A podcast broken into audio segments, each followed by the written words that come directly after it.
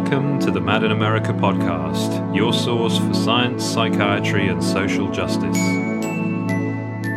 Hello, this is James, and welcome to episode 47 of the Mad in America podcast. And this week we catch up on events in the UK with the Royal College of Psychiatrists. On August 17th, a group of 30 academics, psychiatrists, and people with lived experience wrote to the president of the Royal College of Psychiatrists to question the college's participation in a government led review of prescribed medications which may result in dependence. Later in the podcast, we'll hear from psychiatrist Dr. Peter Gordon and campaigner Stevie Lewis. And both Peter and Stevie are people who, like me, have experienced withdrawal effects from antidepressant drugs. But first, we speak to lead author of the letter, psychiatrist Professor Sami Timimi. Sami, thank you so much for taking the time to chat today for the Mad in America podcast. And today is quite an interesting day because you're the lead author of a letter that has been sent to the president of the UK Royal College of Psychiatrists. And the letter is sent on behalf of a group of 30 academics, psychiatrists, and people like myself who have lived experience. So, firstly, I wondered if you could tell us a little about the issues raised in this letter. Well, thank you for um, inviting me to speak on this issue because I think it's a very important issue and reflective of some deeper concerns that uh, I and many other of my fellow psychiatrist colleagues have about what's been happening in our Royal College of Psychiatrists. So this letter is in relation to a review that's been commissioned by the Parliament, that's commissioned Public Health England to set up a, a, working body to review the evidence for dependence on and withdrawal from various prescribed medicines. So this um, invitation to set up this review was launched uh, earlier this year, mm. and um, in the scope of the review is particular medications have been highlighted. These are things like um, benzodiazepines, uh, opioid pain medications, and the sorts of medicines that we use to treat uh, anxiety, insomnia, and depression. So this includes things like what have been called antidepressants. Mm. So the Royal College of Psychiatrists were invited to um, put forward a representative to join this um, review. And the person that they've put forward is a uh, Professor David Baldwin. Uh, Professor David Baldwin is uh, somebody who is also head of the Psychopharmacology Committee at the Royal College, um, which is uh, psychopharmacology is the committee that um, issues guidance and um, thoughts on behalf of the college about um, uh, issues to do with the prescribing of psychiatric drugs. Mm.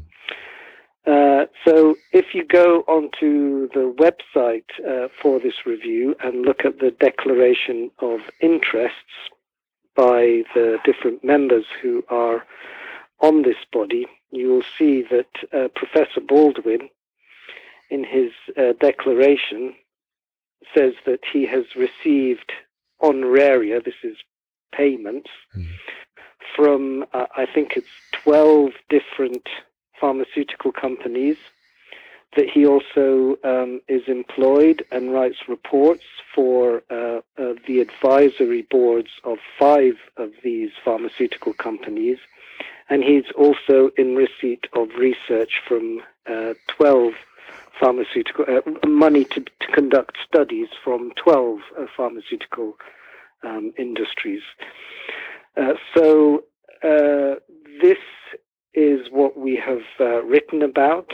Um, we don't think it is appropriate for uh, Professor Baldwin, with all these deep ties to pharmaceutical industries, deep financial ties, um, to be on a committee that's meant to be reviewing problems that people may experience with withdrawing and um, discontinuing from these drugs many of the one of these drugs, for example, one one of the class of drugs that they're going to look at, for example, is um, the so-called antidepressant drugs. Mm. Um, and David Baldwin himself has stated uh, very recently, in a uh, earlier this year, in a publication in the uh, mainstream press, in a press release that was covered by a number of papers, that um, in his opinion, and he's not put forward any evidence to back this opinion, that uh, people don't have uh, problems withdrawing from antidepressants, and the vast majority can withdraw from them without any problems. And if there are any symptoms, they'll probably take no longer than two weeks. Mm. So, this is the sort of person that we have. That sort of opinion seems to support um, the idea of continuing to prescribe these medications uh, without warning people of the possibility of um, experiencing withdrawal symptoms that may be severe and may be long lasting prior to them starting on these medications, which clearly have given his um, vested interests, financial interests in dealing with so many different manufacturers of these types of medication. So it would seem that he would have a financial self interest in not alerting people as to the possibility that they may experience withdrawal symptoms because this might affect the profit, the bottom line. Mm. So, this is the issue that we're trying to draw um, attention to, which is why we've written this uh, latest letter to the president of the Royal College to say that, in our opinion, this uh, th- this um, person really should not be on um, a, a, representative uh, working on such a committee because of his um, deep conflicts of interest. Absolutely, and I certainly hope that this review of prescribed drug dependence would be open and transparent and honest. And I can see how hidden influences playing into that review could be problematic for any decisions made. And Sami, I wanted to ask more broadly why conflicts of interest could potentially be a problem in healthcare and particularly psychiatry. It has been acknowledged now for a good 10 to 15 years that there is a real problem in the way evidence gets manipulated by uh, companies who manufacture a certain medicines um, because for them, their main interest is not whether their drugs work, but is convincing people that their drugs are safe and effective because their bottom line is making profit. Mm. So we have known for a long time with various types of studies that have found that the conflict of interest issue when uh, drug companies sponsor research or sponsor educational events or are involved in producing guidelines or have people on their pay who are involved in producing guidelines, that they produce guidelines and recommendations that favor the drugs that their manufacturers are supporting. Mm. The drug companies wouldn't do this types of um, paying if it didn't pay them to get people like Professor Baldwin on their advisory boards, to get them uh, to sponsor studies with them, um, and uh, so on. So the, the issue of the um, conflict of interest has led to all sorts of murky things happening, including the recommendation uh, that certain drugs that are then later proven to be ineffective and unsafe or um, potentially uh, addictive and with all sorts of severe consequences that come from taking them long term, that uh, these things are, are, are, much more likely to happen when there are vested interests and financial incentives um, involved.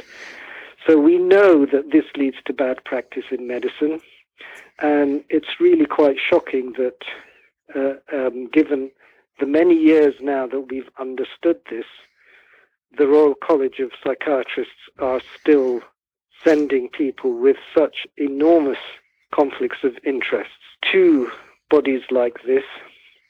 And um, given the expressed views that he has already made public, um, I have no confidence whatsoever that um, he will be able to take an objective view of the evidence, mm. and that um, a- as a result, I am very concerned about the undue influence of somebody who comes from what is often considered a, a highly esteemed professional body to uh, what, what the consequences might be if his opinions uh, carry weight in this um, review that's been uh, set up. And so, Sami, what is it that the group of 30 are requesting to be done to resolve this issue?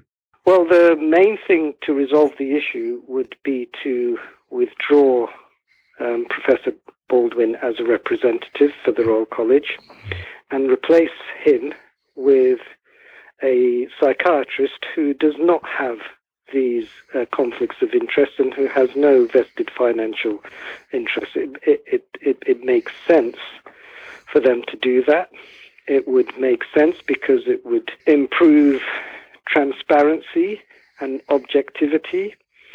Um, and it would be helpful because it, uh, for the uh, not not just for the objectivity of this um, uh, review that's being conducted, but also for the Royal College itself, because it would show that the Royal College is prepared to take seriously the issue of conflict of interest, which we know has had a really negative and damaging and distorting effect on practice, but also on the reputation of medicine and on the reputation of psychiatry in particular. And it does make me worried that if they're not going to act on this, uh, just how deep this corruption of the Royal College um, goes. I think at, at, heart we are also dealing here with a potential problem of deep rooted institutional corruption, with um, the professional body that's meant to represent my profession being so enmeshed now with the interests of the pharmaceutical industry that it's very hard to say these days that the training and guidance and representation that comes from the Royal College could be thought of as free, fair, and objective. Well, I wanted to thank you, Sami, for taking this stand with your colleagues because I personally have an interest in this government led review of prescribed drug dependence and I really want to believe in the process and that the conclusions reached are honest and evidence based and not unduly influenced by external interests. So I'm really pleased that this issue was spotted and is being challenged. Yes, I, I hope we manage to get somewhere with this. Of course, it does come hot on the heels of um, previous complaints around the sort of things that have been put forward in the national media, which have not been evidence based and have not been supported, and that have also previously included um, Professor Baldwin. So, whilst they are connected, know, this one is is another and um, separate, and it's another worrying sign about, uh, as I was saying, the levels of institutional corruption that is going on in the Royal College at the moment. I do hope they can put their house in order. Me too. Thank you, Sami.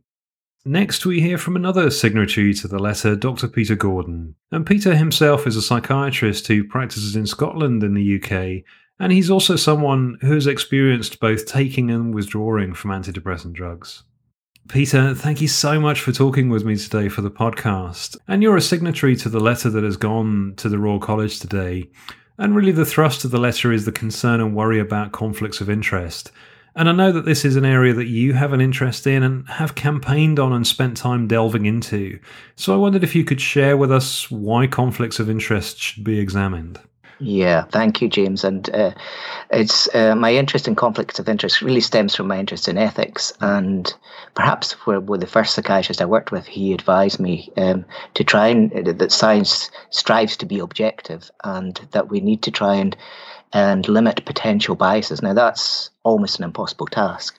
But we do know there is repeated evidence that um, if somebody is has received financial payments that the advice that they give is affected by that. And there's further evidence to show that the, in the case of healthcare workers or doctors is that the advice they may give advice that uh, ultimately it brings about the, um, the prescribing of, of a medication that is less good for you rather than better for you because the information is at some point is uh, uh, uh, the, this divide between marketing and education is can be very easily blurred.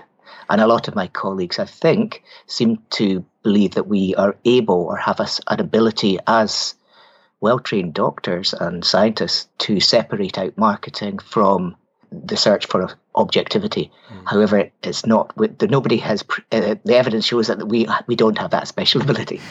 And Peter, I know that you've previously addressed this with past presidents of the Royal College. So, what's been their response to your pointing out this lack of transparency about pharmaceutical money within psychiatry? Yeah, it's been uh, it's been quite a long journey, and um, I've probably been labelled as um, as an undesirable for in my college, and I, I am not expecting a soon. And even if I was, I wouldn't wouldn't wouldn't want it. And that's not why I do this. I do it because I'm passionate about trying to improve lives, and I and our our our oath is to to to, to above all first do no harm. Mm. And it doesn't mean that medications are wrong, but it does mean that the, the current paradigm of evidence based medicine, I'm subscribed to evidence based um, approaches, but we must remember that a lot of the evidence is still has to be taken within context. And a lot of the evidence that's provided is for short term treatments. And we shouldn't extrapolate that to longer term treatments. And this is why it's so important to listen to anybody's experience of any medication, whether it's good, bad, or in between. And I, I, I find it particularly upsetting for um, you know, our past president to talk about pill shaming with, with, with people who've had bad experiences of, of any of, of psychiatric medications, It's not pill shaming. And we're not, uh, nobody's saying that those people have good experiences. That's that we're not, nobody's um, making derogatory comments about that. We're simply saying, well, look, there are people that have had bad experiences, and particularly with long term treatments. But yeah, my communications with college go back many years. Um, the previous president of the Royal College of Psychiatrists was helpful. Um, and did promise to put in a, a, new system because before that there was there was absolutely nothing online about declarations of interest. The only times you could find out about it was if you were an attendee at a meeting, i.e., a doctor, mm. and then you you might be lucky if they flashed up a slide for a few seconds. So as a result of many communications by me with with the past president, the system was changed, but I wasn't involved with that system, and the system in place, I'm afraid, is not good. Um, you, I would ask a, a, member of the public just to try and search from the Royal College of Psychiatrists site and find their a particular doctor and see what they can find. They will find it extremely difficult, and the amount of information they will find will, will be very limited. Mm. So it's, it's, it's a really very poor system. So we we're kind of back, and yet we can't rely on anywhere else to find reliably information about vested interests, yeah, financial vested interests in people who may educate healthcare professionals and people involved in research and psychiatry in the UK. It's just not possible. There's a voluntary database that was set up by the, one of the associations of the pharmaceutical industry, the ABPI, and it's called Disclosure UK. Mm. And that's a good development. But the problem is, it's, it's an absolute partial register because a lot of the people, perhaps, and the, the argument is, and it seems to be the case, that many of those who are very heavily paid just don't declare because they don't have to. So, um, so you could look up some of the current people in the who are eminent Royal College of Psychiatrists. Indeed, the Psychopharmacology Committee of the Royal College of Psychiatrists has has concerned me for a long time. Not because the people are dishonourable, of course not. And there's nothing wrong in receiving payments, but it's the lack of transparency about their financial interests.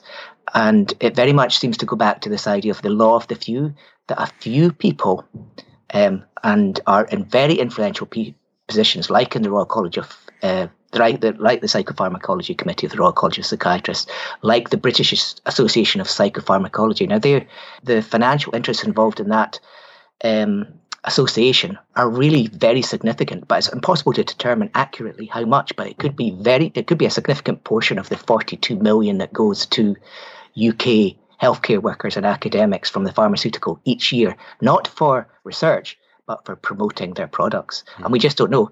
And my psychiatrist colleagues, many of them come to me and say, the place to go for your education is the British Association of Psychopharmacology. And the British Association of Psychopharmacology and the Royal College of uh, Psychiatrists Psychopharmacology Committee, sorry, it's a very uh, complicated, but these two committees, in my opinion, are certainly merged as one. Mm. And, and in my opinion, they've resisted um, resisted open transparency. To be fair, again, I had a long communication over many years with the the British Association of Psychopharmacology, BAP for short. Um, and as a result, I believe as a result of my campaigning, that was never said, they did eventually put up declarations online. So we have a bit better idea mm. of who who may be paid by which companies, but we have no idea of the scale of it. So, for example, last year there was a there's a new antipsychotic come along, and um, it was being promoted in the UK, and an American um, academic came over and spoke at, um, for at the at a BAP meeting for psychiatrists in the UK, supported by the Royal College of Psychiatrists, chaired by one of the members of the Royal College of Psychiatrists Psychopharmacology Committee. And we know because this academic was from America that in the previous 18 months he had been paid $3 million from two pharmaceutical companies, one of which was involved in this new drug. Mm. So, what the, the question that begs is could that be happening in the UK? Well, it could be. I'm not accusing anybody. Again, I'm not saying it's wrong to receive money, but surely as a patient, you would want to know if your doctor had received $3 million or a significant amount of that for the new drug that they were promoting. Mm. So that's kind of my backdrop to this. And, uh, and um, I really would urge the, all the Royal Colleges to, to take a lead here. We need, you know, transparency is not the whole thing, and there are other biases in, in science and healthcare, but let us start with financial we know the financial biases affect our politicians, and we've asked them to improve their their transparency on this. I think we should do it for the doctors um, and healthcare workers and the science in general. Um, and it's this not a new thing. I was reading. Um, there's a book, a very old book by C.P. People have heard of the title "Corridors of Power" by C.P. Snow, mm. and it was written in the 1950s. And there's a ch- chapter five in it is called "Scientists," And at one point he says, in the long run, big business with the scientists usually won. And he was talking about the corridors of power within institutions uh, like Royal College of Psychiatrists, like BAP, um, like um, civil servants. And so these things are difficult to change. But I think if we understand that the, the potential for harm by distorting science, um, even if unconsciously, is, is, is very significant, I think we need to change. And I would like to see the colleges take a lead here. And in an ideal world, Peter, what would the colleges do differently to resolve this issue? They could do one very simple thing, and so could the General Medical Council. They could say that they support sunshine legislation so that we have it in statute, like other countries like France and America, where nobody, uh, people who are receiving payments from industry, competing payments, um, have to declare them. They have no option and then they go in a single central register. And that's not the whole thing, but then at least it would allow us, for, for example, the, the complaint, current complaint about Professor David Baldwin. He's one of a few people, very senior people in, in, involved in educating about psychiatric prescribing in the UK, who seem to have extensive lifelong ties with the pharmaceutical industry. Then we can able to look up their careers and we get a full database of, of their interests. And then I think that at least then somebody can make a judgment about this because um, I, I, was interested to learn that Professor David Baldwin, on one of his online CVs, says that he, for six years, was one of the leads for the Defeat Depression campaign. Mm. And now uh, I was, I remember this vividly because I was just a young psychiatrist at the time, and we were told that we shouldn't miss cases of depression, that there was a chemical imbalance in brain. There was no two doubts about that. That's what we were told, and so prescribing rates went up after that. But it then became clear that the Defeat Depression campaign, as the chief, ex- the former chief executive of the Royal College of Psychiatrists, Vanessa Cameron, has admitted, was primarily and it was primarily underwritten by the pharmaceutical industry. It's for me, it's really concerning. And this is nothing against David Baldwin, but given that career and the potential harm and involvement in the Defeat Depression campaign that was pharmaceutically sponsored, he should not be on this public health uh, uh, England review into uh, prescribed drug dependence and withdrawal. That's my opinion, um, and th- that's why I was happy to sign the letter. Well, I wanted to thank you, Peter, because these kinds of issues can easily go unnoticed. And we're looking at a review that we want to be as transparent and evidence based as possible. So thank you to you and your colleagues for standing up on this. Oh no, it's um, no, I, I, I, it's it's really, I, I, I think um, there's a few doctors that talk about this whole idea that evidence we shouldn't diminish the evidence of experts expertise evidence is important but there's also evidence and experience and i think uh, we've lost kind of lost sight of that. And I think things are beginning to change, thank goodness, with the good folk like yourself who are just saying, look, this is my experience. And actually, there isn't research to support your statements that, for example, um, withdrawal lasts only two weeks. There is no research to support that. And actually, there's almost no research while we're on this subject to support long term prescribing of antidepressants. There's one widely cited paper by Geddes, which is, uh, I think it's something like 13 years ago. It was 2005. But that was really limited to two years. And even within that paper, there was comment made about perhaps those people who were, had, inverted commas, recurrent depression were actually um, it was a response to withdrawing from their medication that might be a factor in triggering the mood. And that was certainly the case for me with paroxetine. I've no doubt about it. And the harm that I've suffered and many other people I see. And I keep seeing in practice that it's only when you ask patients about this that they'll maybe they'll maybe speak up about it. And even amongst nursing colleagues and other professional colleagues, some people sometimes come forward and say, "Oh, I'm glad you said that, Doctor. I didn't want to say it," because you feel trapped. You feel that if you say something that this is the medication, that people won't believe you. And I, have certainly experienced that. You know, it's funny that um, there's this great debate about whether um, I, I believe that diagnosis is important, but you've the power to diagnose is is a is a very big power. And I kind of agree with Iona Heath that a psychiatric diagnosis, by and large, would be best written in pencil, mm. so they're not entirely fixed, and that we remember that with the that with diagnosis comes good and bad, and no diagnosis can capture everything. And I think my slight concern is that I've seen people when I've said, tried to explain my experience, I found that I've been labelled again. Mm. I found that you know those people who are saying that labels are important then label me again in a negative way, and these are the same people that are trying to tell me about stigma something's wrong there. So I think I, I think you're I think the, the prescribed harm group is really important because my view is that there is a role for psychiatric medications, but I would like to keep them as short term as possible. And as long as we tell people what we know and what we don't know about them, and also the potential biases, not just financial, but I think we we're taking one big experiment in prescribing drugs in the long term, and we don't know it. And many people were like myself, were prescribed them with no idea that we would end up taking. How many, if, if we're talking about true, sorry, I've strayed off point, James, but if we're talking about fully informed consent, how many people who were started on antidepressants, one roughly one in six in the UK, let's if we average it out, how many of them were told that they might be taking them indefinitely, lifelong? Mm. I bet very, very few. Yeah, as far as I'm aware, nobody studied this. So I think we need to change our approach to informed consent as well. Um, and and we can and I think unless we tackle the one of the big one of the big power drivers of over medicalization, and that's the pharmaceutical industry and money. Unless we tackle that, we're not going to make inroads. So we need the colleges to support sunshine legislation. This is going to take a while. I realise that, but up until now, they've all been resistant to do it.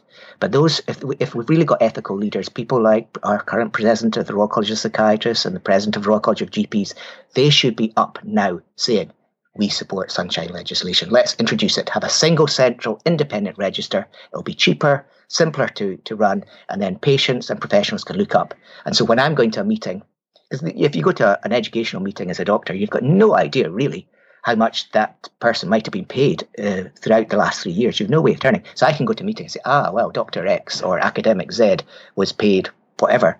I think um, I'm just going to avoid that educational meeting. I don't. I generally don't think there's is generally that psychiatrists are bad people or there's or there's bad intent. Mm. but I think it's more about this group culture, this group mentality.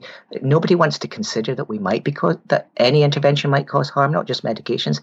But surely the very basis of science is you, you if you do an intervention, you've got to look for improvement or harm or and or somewhere in between. So nobody should feel threatened by this. But I, but I found that group behaviour it does feel threatened because they don't want those values that are so important to them to be questioned. And I think we're in exactly that position with UK psychiatry just now. And I think I think they're entrenched, and I, I would urge them to change their approach. I really would. Um, and I, am I'm, I'm hopeful because I think um, our current president is a is a very honourable person and is trying to reach out. And I just hope that she might support sunshine legislation and make it happen, along with the Royal College of GPs and Royal College of Physicians and the Royal Society of Medicine, whose approach to transparency is absolutely very is rubbish. it's just rubbish. There isn't. They don't have anything. They don't even have a policy on it. Well, thank you so much for taking the time to chat today, Peter. Finally, today we hear from campaigner Stevie Lewis. Stevie has herself experienced withdrawal from antidepressant drugs and has put a great deal of time and effort into raising awareness of the issues that many people face in dealing with the adverse effects and prolonged difficulties that can sometimes persist long after the drugs have been stopped. Stevie, welcome. Thank you so much for chatting with me today. And you and I are both signatories to this latest letter, so I wanted to ask why it is you feel so strongly about being represented on this complaint. Well, the reason that I feel strongly about it is um, the level of concern that I have in finding out that um, this particular um, professor, David Baldwin, um, is uh, part of the Public Health England's review of prescribed medicine, mm. and that he has declared he has declared his conflicts of interest so that we know that he is someone who um, has been heavily funded and sponsored uh, by pharmaceutical companies. Um, and one of the things that I'm very aware of, and I think we all are aware of really, is how how powerful advertising and sponsorship is um, in our society. Mm. Uh, um, and you know, this started up way back, maybe maybe in the 19th century when people were selling their Pear soap, and you saw posters all over the place, and TV and radio became commercial in the 20th century, and designer brands and the concern about advertising to children in the 21st century. We know that advertising and sponsorship works. It's been proven over and over again that human beings are consciously and subconsciously influenced. And what I struggle with is the idea that when somebody goes to university to read medicine, that this susceptibility to influence um, is removed from them and they become cold, hard, impersonal, calculating scientific animals who are completely objective in the way in which they um, pass information through to us, the patients, from, from the drug companies and the drugs that they decide to prescribe to us. And I feel that this can't be true, that this cannot be true, um, that they are just as susceptible to um, the influence of um, sponsorship and advertising as the rest of us are. And I might not have a medical degree, but I do have a postgraduate qualification in marketing. So I know it can't be true, uh, that they're completely objective. So it seems to me that the way that the medical profession try to get around this is to say, okay, well, we, will be transparent. I'll list where my sponsorship comes from. Uh, and that makes it all okay. Um, but it doesn't. But it doesn't for me. And, and I feel that there's a really quite strong irony here. We're talking about psychiatry. We're talking about psychiatrists who are supposed to understand how the mind works. So, feeding that into my thoughts about this public health review mm. is that it's so important to me. This review is so important that it's been recognised in England that prescribed medication can cause dependence and withdrawal. Mm and that there's actually money being put into looking at this. And for me, it's so very, very important that all the people who are on that review can hold two truths in their minds at once. That they can believe that drugs, and particularly antidepressants, because that's um, where I have um, a particular interest, um, that antidepressants can help people and that they can also believe that antidepressants can hurt people mm. and that they're able to look objectively at both those things and recognize that antidepressants can hurt people and go, okay, then, both those things can be true. What can we do about helping the people that they have hurt? And what do we need to put in place in our guidelines and in our systems to minimize that bad damage being done to people? Yeah, absolutely. And similarly to you, I do have high hopes for the PHE review, and I was particularly pleased to see that antidepressants are included in a review of prescribed drugs that can result in dependence. But recent events in the letter have led to a worry that pharmaceuticals could influence this process via the back door, and that might not be an opportunity that people who have been harmed by the drugs have in this process. Well, indeed. And we can see that Professor Baldwin has already made his own personal views known because very shortly after the announcement of the review, he wrote a letter to the Times saying that antidepressant withdrawal is generally about two weeks and is self limiting. Mm. And there are many, many of us out there who know and have experienced something completely different from that, so far different from that that it's almost, you know, it's almost occurred in a different universe. So I really feel that someone needs to look again um, from the Royal College of Psychiatry at what he brings to the party here and if he is and can possibly be genuinely objective and is really going to help us mm. or is going to hinder the process mm. by influence that he will undoubtedly have um, have come under. And also, Stevie, there's a link here, isn't there, between the Public Health England review and efforts in Wales that have been kicked off by you to raise awareness of dependence and withdrawal at a government level. So I wondered if you could tell us a little about that. Yes, certainly. Well, I started the public petition last year, and my petition is quite specifically targeted at attempting to get the Welsh Government to look into the situation about prescribed medication dependence, and particularly antidepressants, and to try and get them to recognize that there really is a problem. That problem isn't recognized. One of the one of the issues that we have with the people being un- unable to hold these two truths, if you like, that drugs can help people, some people, and drugs can harm some people, is that as soon as someone says that they believe that the drug is not working for them or doing them some harm, the medical profession tend to locate the problem in the person and suggest that that person is abnormal in some way, that there's some sort of aberration going on, which leads those of us that this has happened to to feel deeply frustrated and deeply hurt by that. And what I want is this recognition to occur in the doctor's surgery or in the, the psychiatrist's room that they do see that, yes, if you are saying that this drug um, is causing you some problems, we must look into that and not uh, not believe that the person is the problem. Um, so recognition is very, very important at the early stages of the process. Um, if people do decide that they wish to take an antidepressant, and then the other side that I'm looking for is the support for people who have already been harmed. There is one organisation that's NHS uh, funded in the north of Wales, the Prescribed Medication Support Service, and I'm campaigning to have that service made Wales wide because it does. It's been going for 20 years and does an amazing job. Hmm. Well, it clearly highlights the problem, doesn't it? That this service exists and has been operating for some time, but it's just such a shame that it's only in one part of Wales.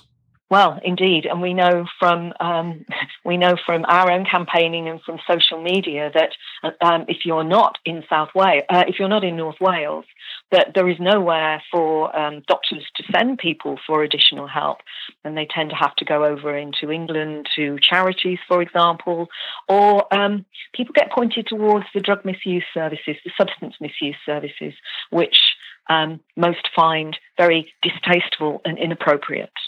Yeah, understandably. Well, thank you, Stevie. I'm so pleased that someone is on the case with this because, as we know, there are many people out there suffering who would like to make a noise about this, but they may be too unwell to do that. So, thank you for everything you've done to raise awareness in Wales and to get these issues on the table in front of members of the Welsh Assembly. Well, thank you very much, James, and I couldn't do it without your help. So, I just wanted to thank Sami, Peter, and Stevie for talking with me today. And if you'd like to read the press release and the letter referred to, you can find a copy as a news update on madinamerica.com. And please share this news update as widely as you can. So, thanks so much for listening, and until next time, take care. Thank you for listening to the Mad in America podcast. Visit madinamerica.com for more news, views, and updates.